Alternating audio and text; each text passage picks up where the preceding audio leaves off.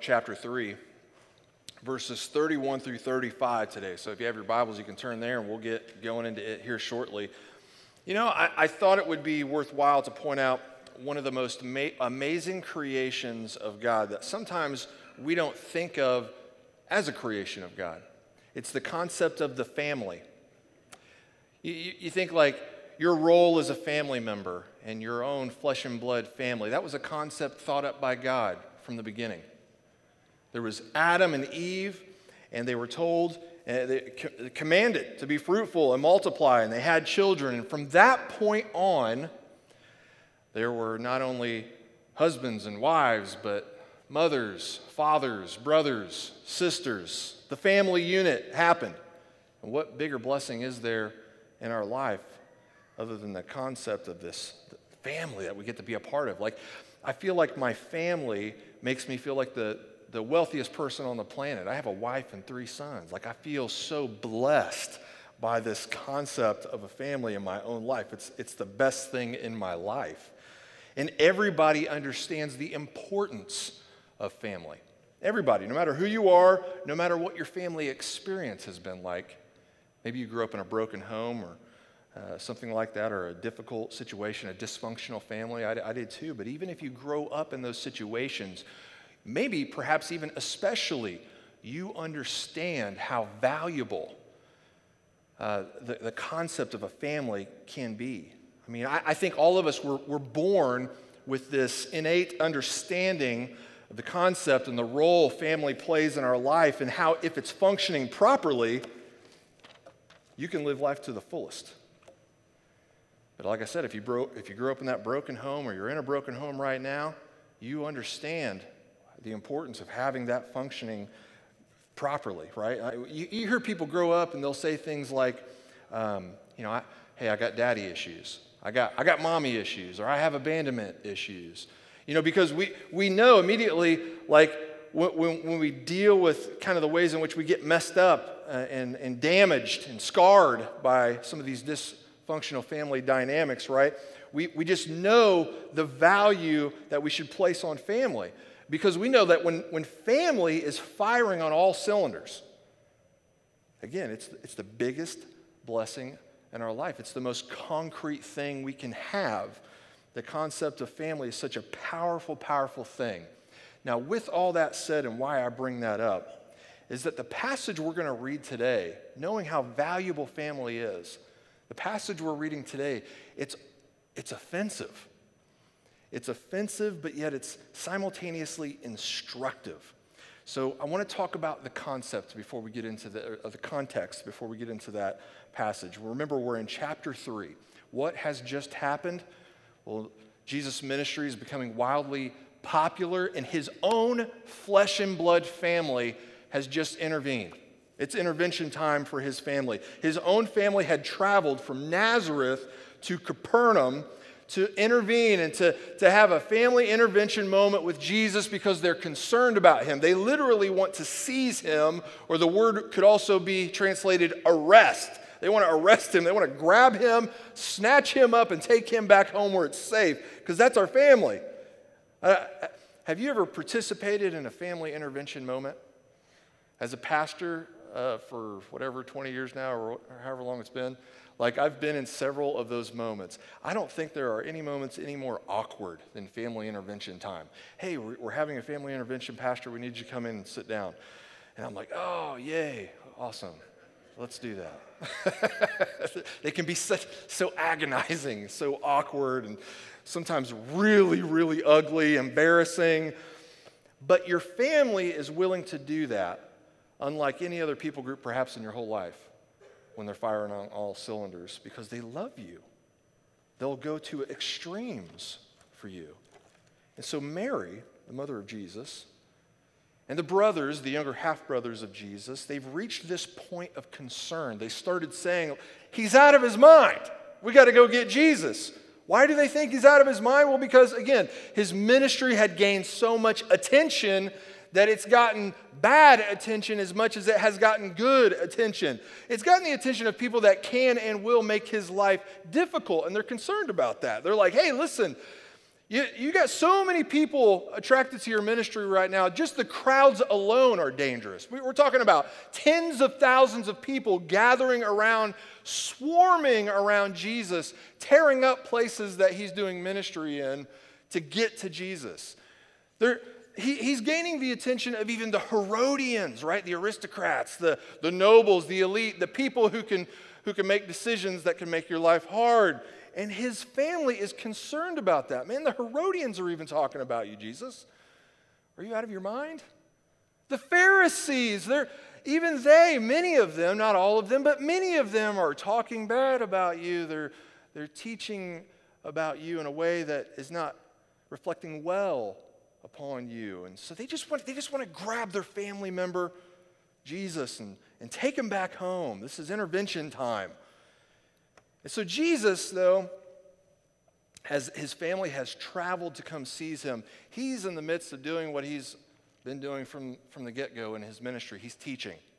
And he says something in this moment as, as, he knows his family is there to come intervene and, and to confront him. But he, he's teaching in the moment, and he teaches what this moment should teach us all. And so here's what he has to say about that situation a, very offensive teaching, but yet incredibly instructive teaching here in Mark chapter 3, verses 31 through 35. This says this And his mother and his brothers came, and standing outside, they sent to him and called him. And a crowd was sitting around him, and they said to him, Your mother and your brothers are outside seeking you. And he answered them, Who are my mother and my brothers? And looking about, at those who sat around him, he said, Here are my mother and my brothers. For whoever does the will of God, he is my brother and sister and mother. Again, when I read that and I think about those dynamics, I can't help it. My first inclination is to be offended. What? Your, your mom, that's your mom. That's your mom. Jesus, like she's called, your younger half brothers, they've come to, they love you. They're here because they love you. Uh, is, is this Jesus disrespecting his own flesh and blood family? Is this Jesus shirking his responsibilities to his mom and his brothers and just kind of kicking his family to the curb because it's convenient?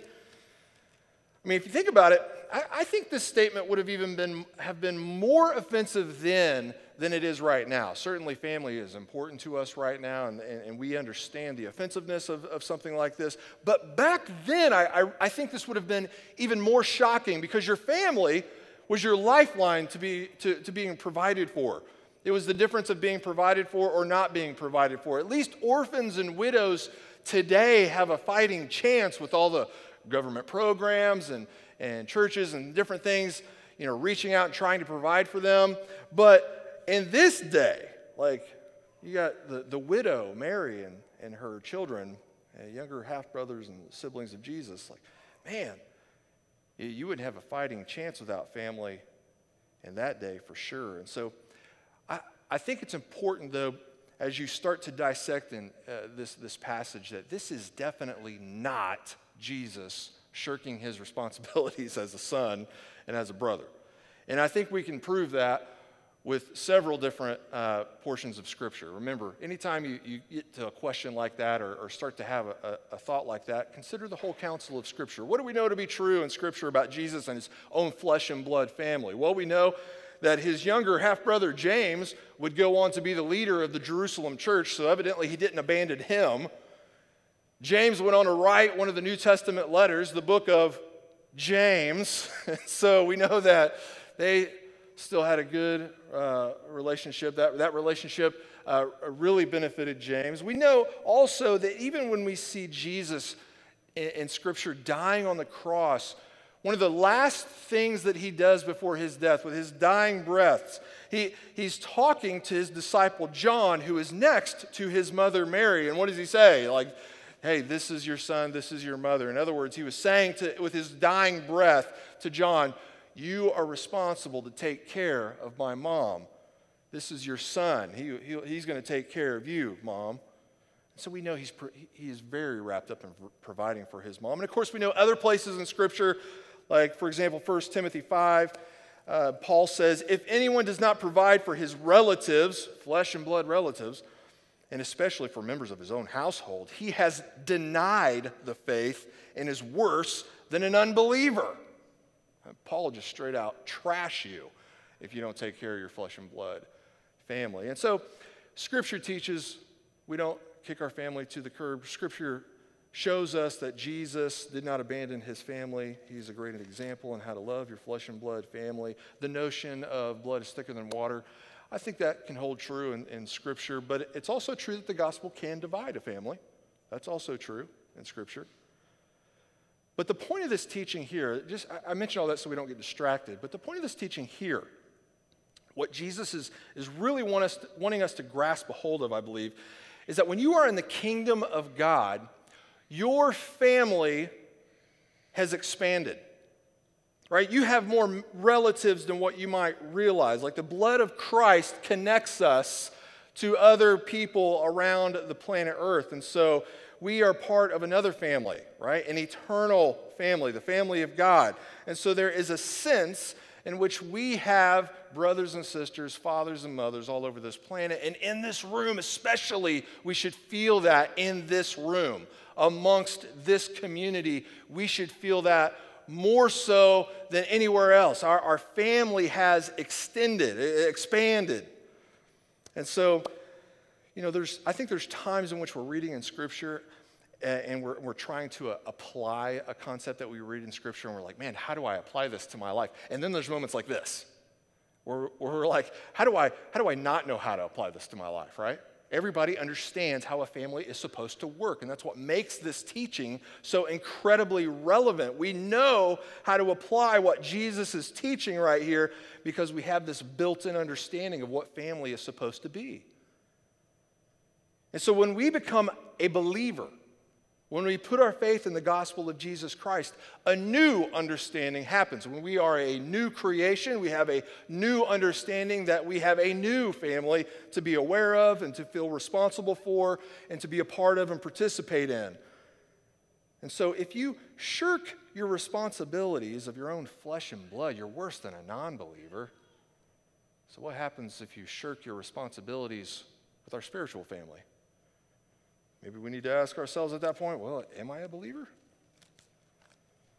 You know, the parallels, I think, are endless. When I was crafting this sermon and thinking about the parallels between your, your flesh and blood family and your spiritual family and how one teaches you about the other, we could go on and on and on. I feel like I could, uh, could have written several more sermons talking about those parallels and, and how we feel those responsibilities, but I did want to boil it down to a few today to discuss. One is you ever think about this? Like, how, do you, how, how can you tell when you're related to people? Well, when you think of you know, physical, the physical similarities, right? The, the resemblance. A lot of times you can just tell who's related to who based on what they look like. You bear resemblance, your personality, you know, your nose, things like that. I recently just did a 23andMe DNA profile. Have you done one of these? Or, or, there's several different companies, right? And so Amanda did one a few years back, and uh, she gets the results, and she's she was so excited, and she's like, "Oh wow, I'm the whitest white girl in the whole world." like that wasn't that interesting.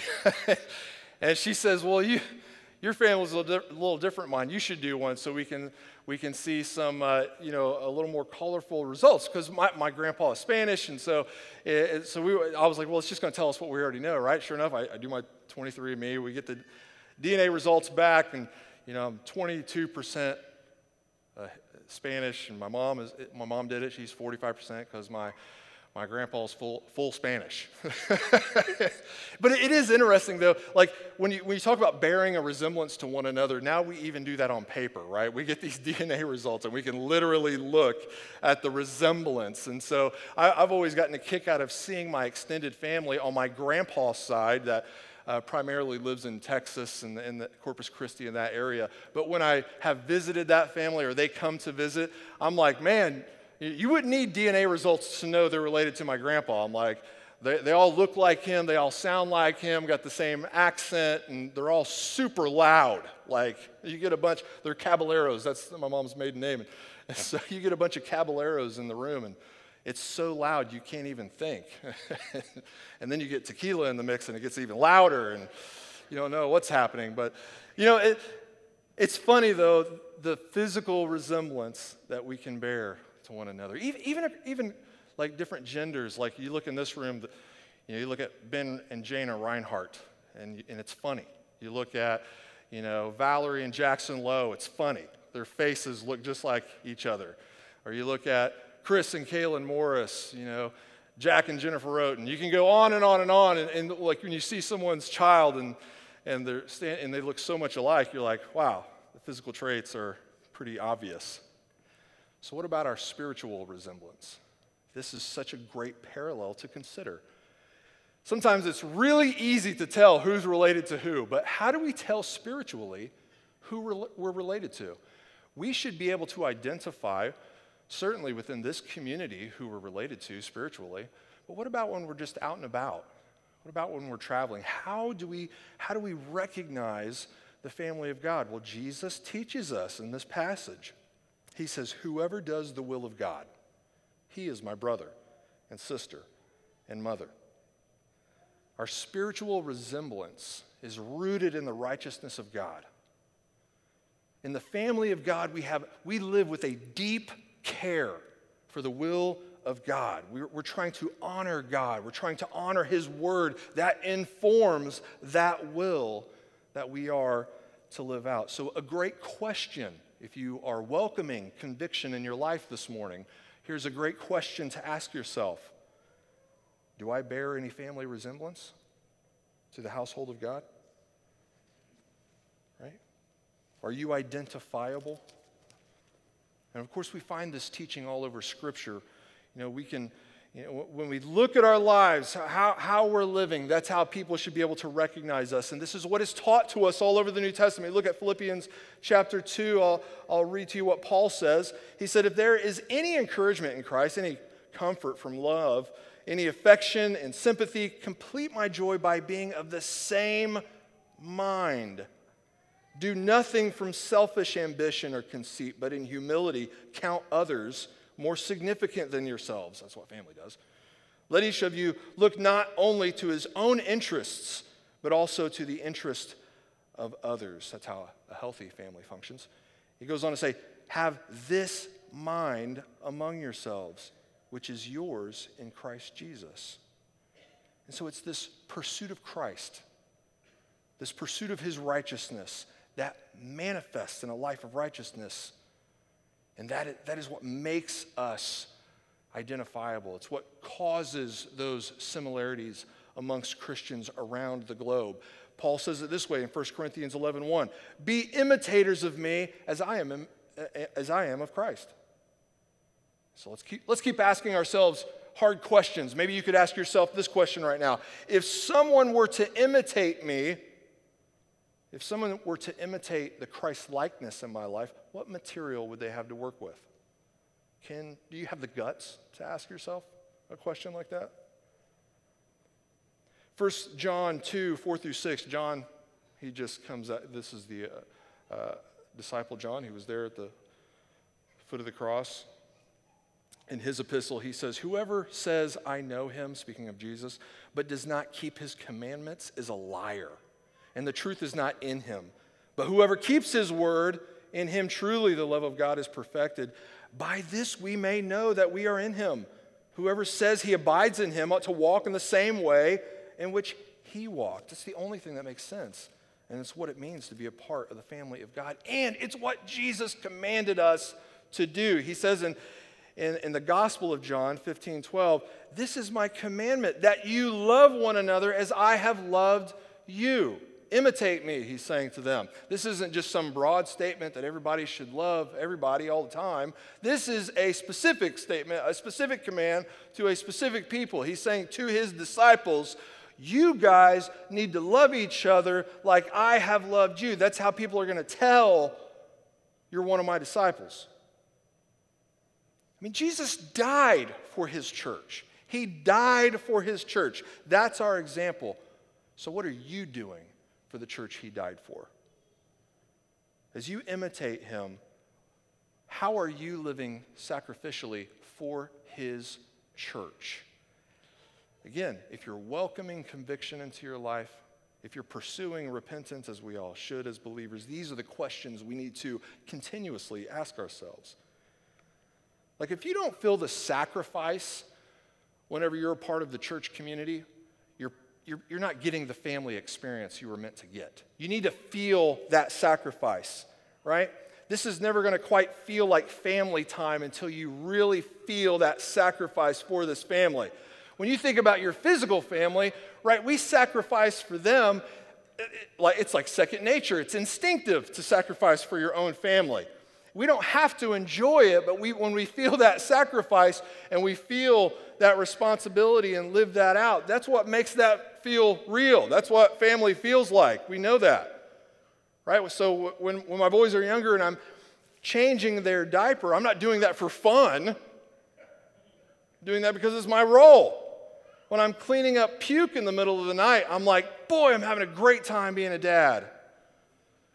I remember one time, uh, one of the boys went to a birthday party, and there was it was it was a Pokemon uh, themed birthday party, and there was red cupcakes, Pokemon. There were the Pokeballs.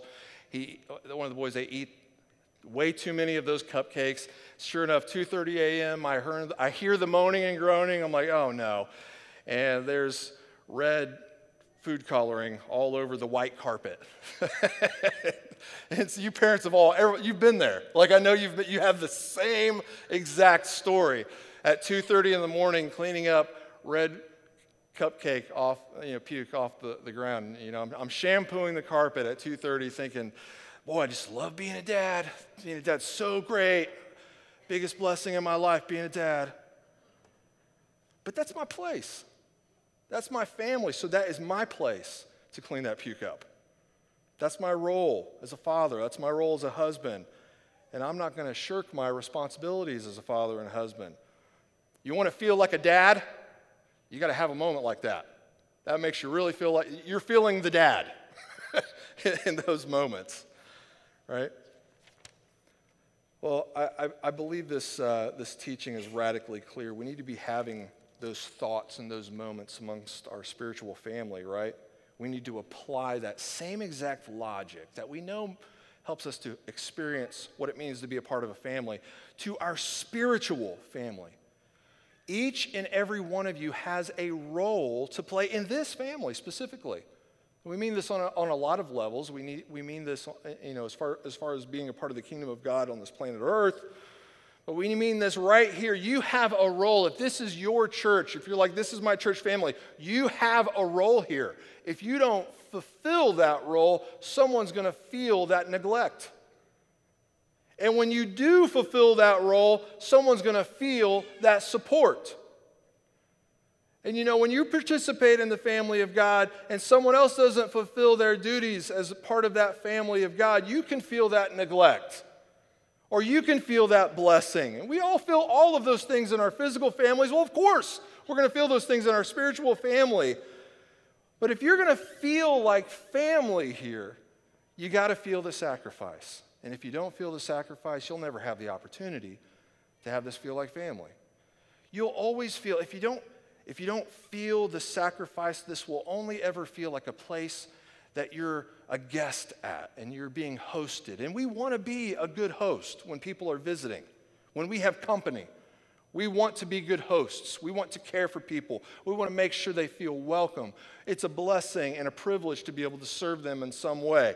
We want to be a good host. But I, I want you to feel something more than that. I want you to feel like part of the family. And if you want to feel like part of the family, you got to get your hands dirty and sacrifice for the family of God. That's the only way that happens. You know, it's like when I go home to, you've, you've heard me use this example before, when I go home to Indiana to visit my extended family, when I'm there, I'm not being waited on hand and foot like a guest because that's my family. When I go to my mom's house, I'll take out the trash because that's my mom, that's my family. I don't wait for her to do that for me right? When I stay at uh, Amanda's family's house, which is where we typically stay, right? I'll do, I'll do laundry and, and help with chores or whatever it may be because even though I don't live there, that's my family. I have a responsibility to clean up after my family while we're there. So you need to feel that sacrifice for this to really feel like family. You know, I've talked to several pastors, and I talked to one even this week locally who has a church here in town. And every pastor has the same story right now. Boy, we just don't feel like we've fully recovered since this pandemic. And I'm like, yep. You know, you, that, that's one of the first questions you get from, from I, I try never to ask this when I talk to another pastor, but inevitably other pastors will ask you, do you have as many people coming to your church now as you did before the pandemic? you know, and, and, and we'll talk uh, about that and what, what that has looked like. And well, I don't think anybody has. It's just, it's different. Things, things happened. We felt disconnected over that pandemic and we're still recovering. Some people stopped going to church in the pandemic and they never went back. They still aren't going, they're still not going today. And so, and when people leave your church, and, and every single pastor has heard this statement, I think in every single church that I've talked to, they'll, they'll say, well, you'll have somebody leave your church and they'll say, you know, we just feel disconnected. And that's like nails on a chalkboard to a pastor because you're just like, oh, yeah, that's because we're disconnected. What do you mean? like, me too. I feel disconnected too.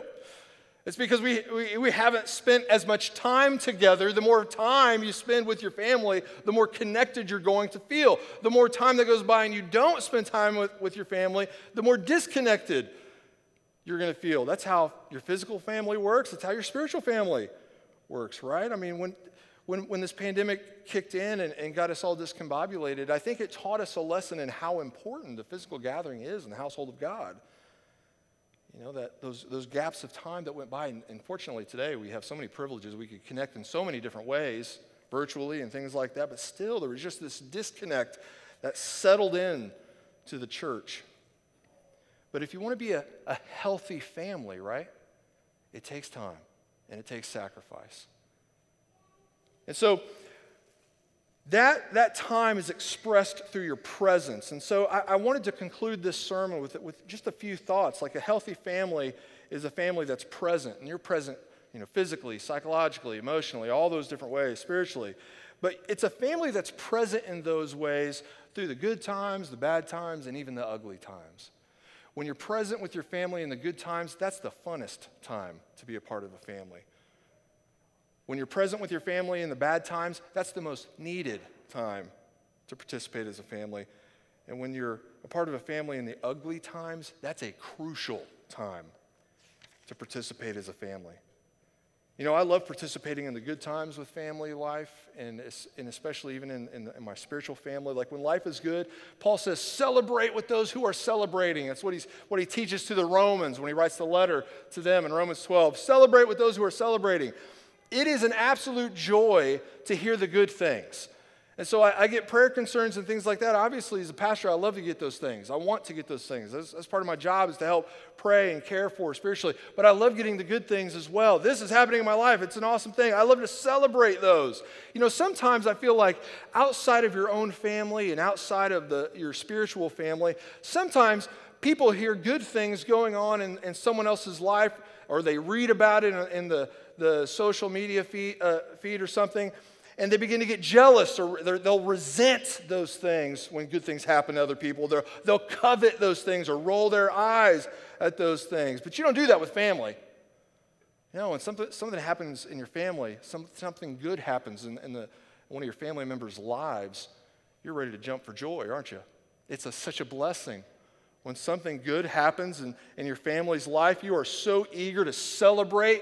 It makes you feel so good. And how about this? When something happens in your life that is good, what a blessing and what a joy it is to know that your family is happy for you. That they're genuinely happy and they're celebrating for you when something good happens. Ah, family's awesome. But when, when times are bad, that's when we really, really need family. Right after Paul says, celebrate with those are celebrating, he says, mourn with those who are mourning. Like, we can't stop the fact that life's going to get bad, no matter how hard we try. Your family's going to go through bad times. Your, your church family's going to go through bad times. Bad things are going to happen. We live in a fallen and broken world. We can't stop the bad from happening. And when those bad things start to happen, you know how it feels to be lonely in those situations. And it's your family that cancels out that feeling of loneliness. It's your family that's always got your back and it's always there. Your physical family needs to be there, your spiritual family needs to be there. But when life gets ugly, man, that's when it really, it's really, really crucial that you have family when life gets ugly. And life's going to get ugly. You know, you think about uh, you know, when the, when the prodigal son, the parable of the prodigal son that we all know off the top of our heads, when the, in the parable of the prodigal son, when he runs out of options, he squanders everything that he's had, he's been a total and complete idiot, he knows that he still has one possibility left. The one possibility of life is to go back to family. When, when life gets that ugly, whether it be your own doing or the doing of somebody else, you know you got one possibility left. I can go back I can go back to dad. And that's what he does. He, he, he just, if I can just get a corner in, in the barn to sleep in, that, that'll be great on dad's property. And of course, we know the story. Dad greets him and throws a big celebration because when it comes to the ugly times, family has a special tolerance for family, a special tolerance that maybe you only get from healthy family.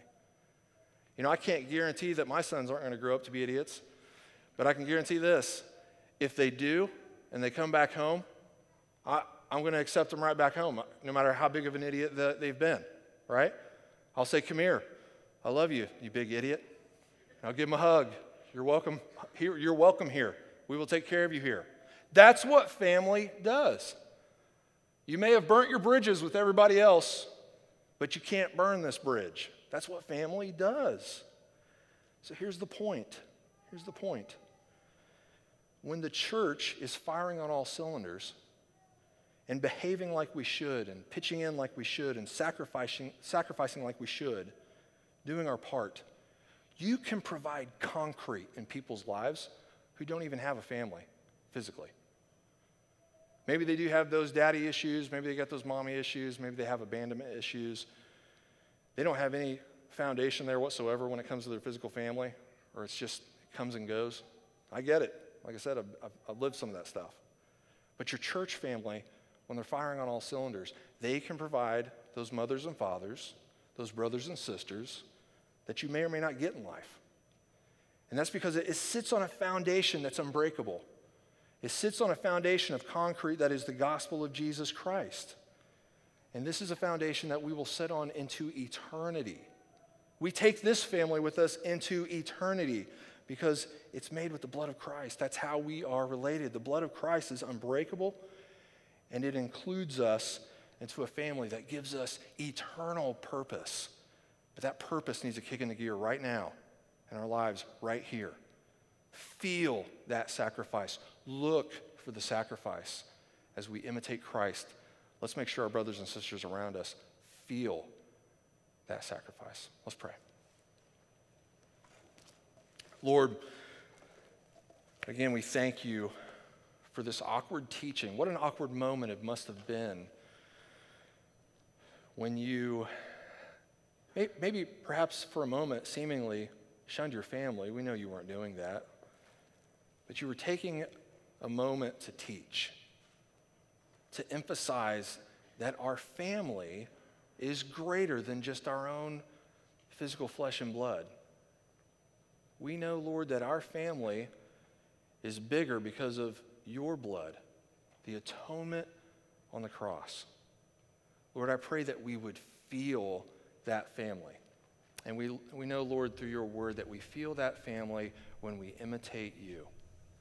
So, Lord, I pray that, that, that any conviction we feel this morning, I, Lord, I know as even as I put this sermon together, I think, boy, I haven't done enough. Boy, I haven't sacrificed enough. Boy, I'm, i have neglected family members in, in Christ. Lord, I, I, think in some ways, if we, if we don't feel that today, maybe there's something wrong. Maybe we're overconfident or not living in reality. But Lord, I pray that we wouldn't just take a teaching like this to beat ourselves up, but we would take a teaching like this to spur us on to action. Lord, I pray for this community right here.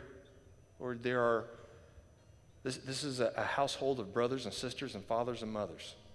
I pray that as we gather here, we would see those relationships for what they are valuable, worthwhile, worth our time, worth our presence. Lord, I pray that we would each sacrifice our time, talents, and treasures to invest in the family of God that you've blessed us with.